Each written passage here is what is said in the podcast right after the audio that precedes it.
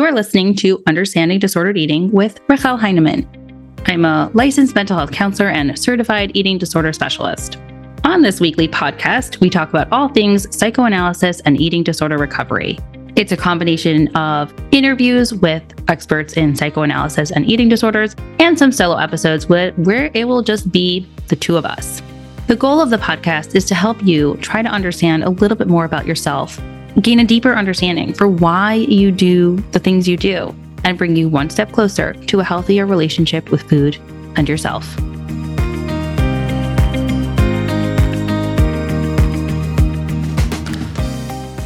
Happy New Year! Welcome to 2024, guys. We did it. Today's episode is episode 111 if you're one of those people that are thinking it is a new year, I can turn over a new leaf. I might want to take on some New Year's resolutions. This year will be better. Then maybe you want to think about downloading my journal prompts. What it is, is a whole bunch of journal prompts for you to start thinking about how your relationship with food impacts so much more is impacted by so much more and impacts so much more than just your relationship with food. It's a really great way to get into the nitty gritties of the deep stuff that we're talking about on this podcast, specific to your life.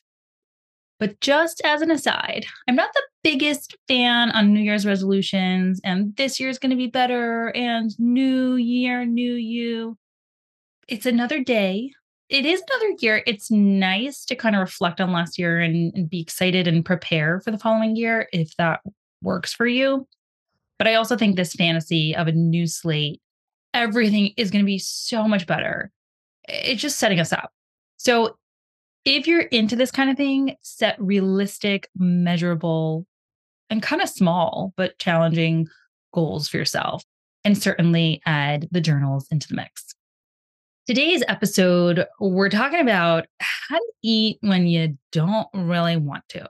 And I'm sure a lot of you maybe went through a, little bit of this over the last couple weeks, especially spending time with family. And maybe some of you are going to experience it now post holiday. And maybe some of you just experience this a whole bunch of all the time. I think what's really important when we're thinking about how to eat when you don't want to is why don't you want to? And I know, cliche, of course, Rachelle is asking that question. Maybe I'm predictable for a reason. But I think the question is really important because uh, depending on what the answer is, that's how we target it. So, in order to just keep things organized, I'm going to divide today's podcast episode into two parts. One is more of the thoughts and emotions behind the scenes, and then the other part is very practical stuff that you can just take. And obviously, they go hand in hand. So we really have to break this down and and I'll give you some examples because not all of this is going to apply to you in particular. You'll be able to understand your own or at least start understanding where this comes from for you and then be able to apply some of the skills. But we can't really apply some of these skills if we don't do some of the why and how are we going to motivate you to actually do the thing you don't want to do.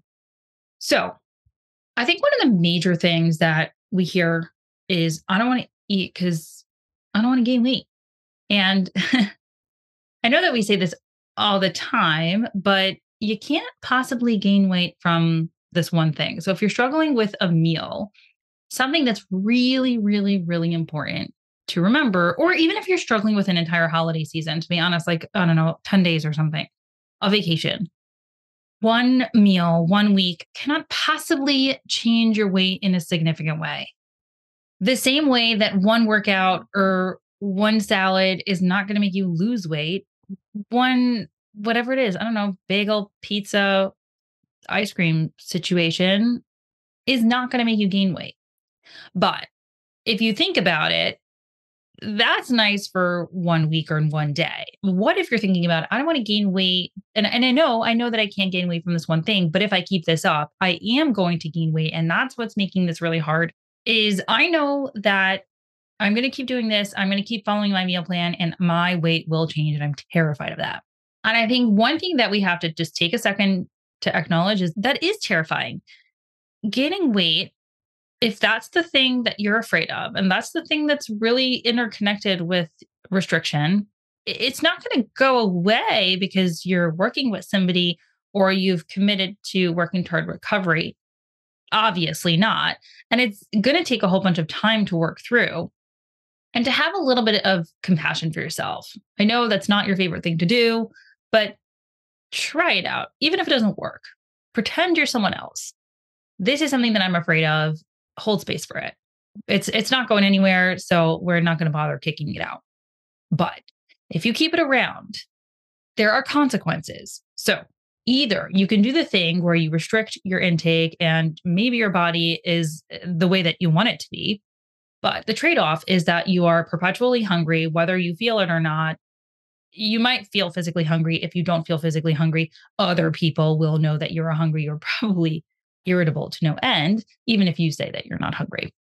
You stay sick, you stay isolated socially, and you stay obsessive, where this mind torture lives in you 24 7. You get zero break.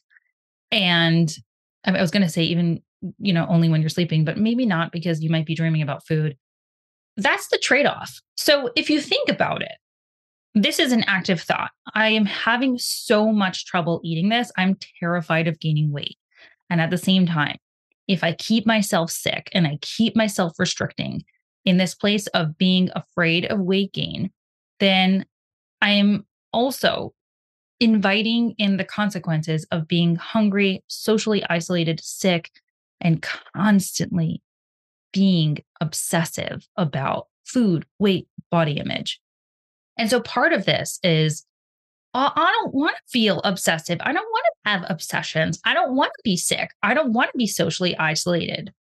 I just don't want those things. So, as much as gaining weight continues to be terrifying, it's also an active choice to work toward a mind that's a little more calm, a little bit more free from obsessions, a body that's a little less sick, a mind that's a little less sick, a social life that's a little less isolated. With every time you challenge yourself to eat, that is the road that you're choosing.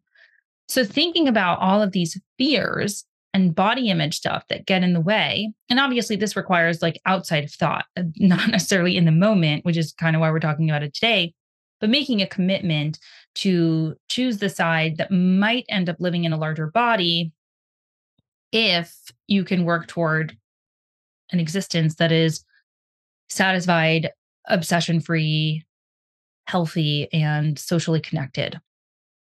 I think a lot of what's really important with this segment in the podcast episode is to really focus on what's important to you.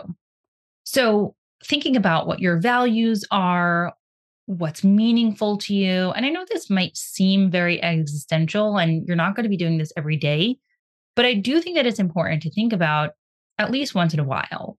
So, first of all, what is your overall recovery? And I guess we're continuing to talk to the person who either doesn't have an appetite or just doesn't really want to eat, even if you do have an appetite. I, I understand that like we're splitting hairs here, but you know, like we talked about fear of gaining weight. Maybe you don't have an appetite for whatever reason you don't want to eat. It's going to be important to focus on what your overall goals are in recovery. So, so what does recovery mean to you? and not what your therapist and not what your friend and not what your other person in recovery thinks recovery is. What do you want from it? What is your overall goal? And how do you break that down into smaller pieces? One of them is probably going to be having your meal plan and that the specific challenge of what that looks like you'll do with your dietitian.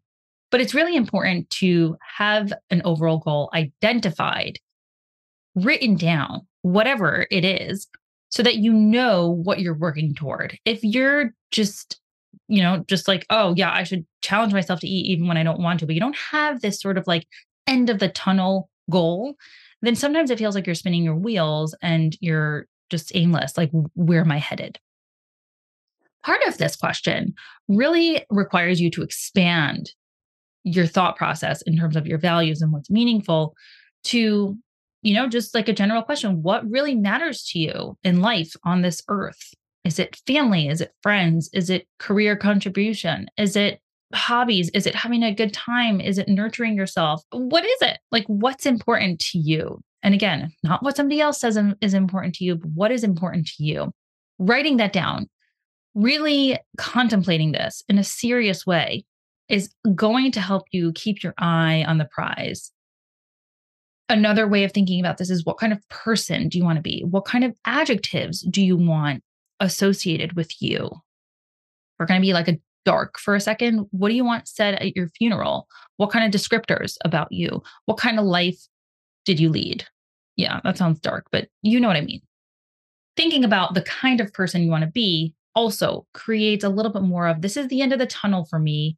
This is the goal that I have. This is where I want to reach. And so a lot of these struggles become less of a I don't want to eat, I don't want to do this, and more so, I really don't want to do this. But in terms of the grand scheme of things, in terms of bigger picture, I want to go there. I really do want to go there. And maybe pushing myself to do this thing I really, really, really don't want to do is going to get me there. That's worth it because that's actually what I really, really, really want. Let's pivot ever so slightly to emotion. So, we were talking more so about thoughts and where you can think about things and highlight your values. And that's slightly different than emotions. And of course, we know that food is intertwined with emotion, whether we're eating it or not eating it. And obviously, there are so many different emotions, either underlying or intertwined, and it's hard to really identify the specifics. That's not what I'm talking about here. This is if you know that there is a really loud emotion happening now. And I can give you an example. Let's just say anger. Anger can get really, really loud. And that's the one that we usually know that we're feeling if you're angry, so think about maybe last week if you got together with family, or a couple weeks ago if you're Jewish, if you got together with family and you really did not want to eat because, well, not necessarily because, but happens to be a couple hours ago, you got in a little tiff with your parents who are really down your back about what you're eating and what you look like and what you should be doing and where you should be finishing your college or what you should be doing with your job or your kids they have a really loud opinion on your life and you are pissed off at them. You also happen to not feel like eating right now. I don't know if it's connected, but it kind of feels connected. So the question is how can we separate your emotion from food? So again, going back to this original question, like, how do you eat when you don't want to eat? If part of what's making you not want to eat is this intense emotion, how can we separate that from the food?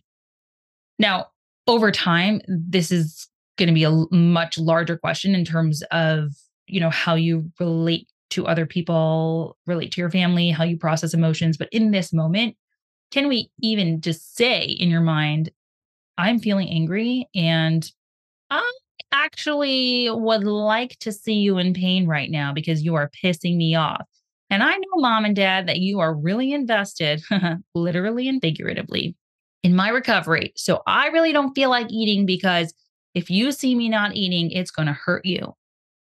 And I really want to hurt you right now. Know this even if the person that you want to hurt by not eating gets hurt, they are not going to get hurt as much as you need to satisfy that itch. It's just not going to be there.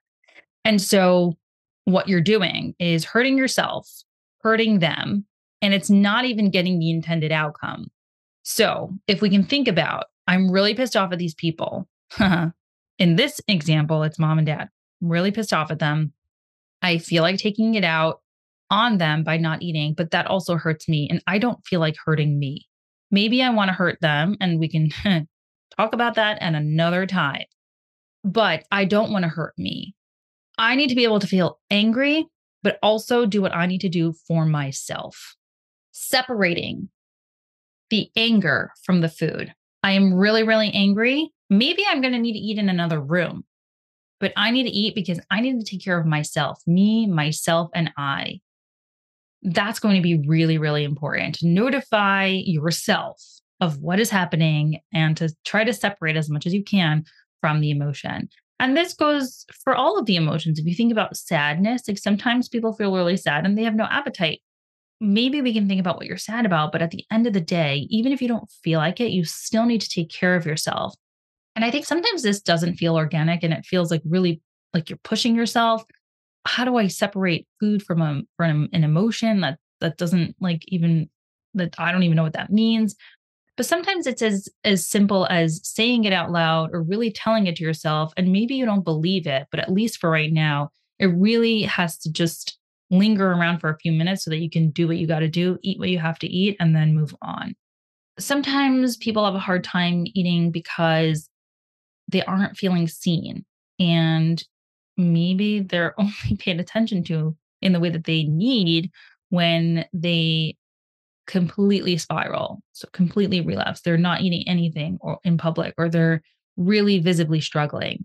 And if you're not feeling seen and this feels like a way to be seen how can we have you ask for more of what you need? And maybe not from the people who seem to not see you at all but maybe from other people that you know do have the potential to listen. Like, for example, if you're working with a therapist, maybe you can ask the therapist for what you need. Maybe it's too threatening to ask your dad because your dad historically hasn't seen you. But again, sort of separating this, I really, really feel the need to be seen right now because every human needs to be seen. Nobody seems to be realizing what I'm going through, that I'm still struggling. And the only way for me to say that is by not eating. How can we have you separate that from the food. I'm not feeling seen. I really need to be. It's really, really painful, and I still got to eat. Now, moving on to a little bit more practical solutions. Like, what can you do when you just, eh, this is so, so hard? A couple of things that are going to be really helpful to keep in mind, especially when food feels really physically uncomfortable. If you don't have an appetite, especially if it's in the beginning of your recovery, eating smaller meals, maybe more frequent, might be easier. So instead of having these seems like giant meals and takes so long to digest and is so physically uncomfortable, shortening the time in between what we call quote meals, but who knows how many, you know, you could have six or seven meals a day if you call everything you're eating a meal. Shortening the time in between and having smaller meals, of course, like figure all this out with your dietitian but that might be easier if you're having smaller amounts of food that might be more comfortable. Another thing that might be easier for some people is to eat dense food or food that is more nutritionally dense. And what I mean by that is something along the lines of like nuts or nut butter, as opposed to having like fruits and vegetables that are just very, I love this word people use, voluminous. I don't know if anybody outside of eating disorder, higher level of care even knows that word or if it's a completely made up word in the community. But there you have it. Have something that is more dense nutritionally because it'll feel less uncomfortable for you to meet your nutrition requirements than having something that feels a little safer. Now, on the flip side, if you're in a position where it is easier for you to complete your food, or just to have a go at your food with non challenge foods. And the nutritionally dense foods are really, really, really challenging for you, might even push you not to have them at all. Have your safe foods. So, what I would say is with this one and the one that I just said before, depending on where you're at, if you're in a place where the physical discomfort is really too heightened, focus on having more dense foods. If it's the emotional discomfort and the challenge of having the fear foods, stay with the foods that are less challenging for you because in a moment that you're really not interested in eating, if we can get something in, let's decrease the challenge in a moment that is really, really challenging. So you choose depending on where you're at. Another thing that's going to be important is maybe not every single time, but some of the times or a lot of the times, eat with other people. You can either explicitly tell people that you're struggling and maybe maintain some accountability that way if you have people in your life you feel comfortable with telling, or you don't have to tell them anything. You just sort of invite people to eat with you, whether it's going out for a snack, going out for dinner, inviting people over to you for whatever meal it is. Eat with other people. It will help distract you. It will help connect you with others. It will help you eat. The next thing that's going to be really, really important is to have a meal plan. And I, I say meal plan in quotes because that means something different for every person, decided beforehand so the decision is out of the question. Whatever the meal plan is for you, whether it's specific types of foods and quantities, or it's more of timing and a loose translation of what the foods look like, it really doesn't matter. Whatever meal plan means to you, have one and have it decided so that there is no decision making in the moment. In a moment where eating feels really, really tough, making decisions is going to be completely impossible. So if you know that breakfast has become really, really challenging, you have two options for breakfast. You know exactly what the entire breakfast looks like. There is no decision making besides for which one do I have the foods in my house apartment right now, or maybe the decision is just like one or the other. That's it. There's no should I eat? What should I eat? How should I eat it? No, no, no, no, none of that. It's decided for you in advance because we're preparing you for the moment that we know is going to come. And obviously, keep your regular appointments with your therapist, with your dietitian, because that's going to be one of the most important things. I mean, I, I keep saying that these are important. Obviously, they're all they're all important, but that's going to be also really, really important. Now, I understand that this is certainly not an exhaustive list. And if you have any other ideas that are creative and I haven't mentioned or haven't thought of before, please let me know. You can shoot me a DM on Instagram, you can shoot me an email.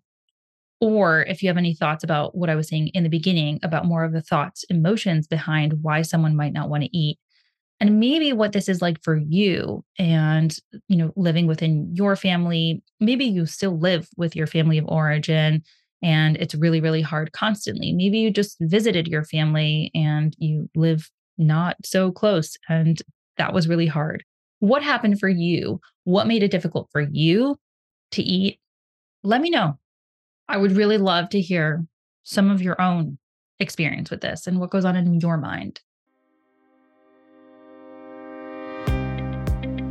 You made it to the end. Thank you for listening. Every single one of your downloads means so much to me. If this conversation is leaving you wanting more, be sure to sign up for my newsletter. You'll have the opportunity to reply back directly to me over there.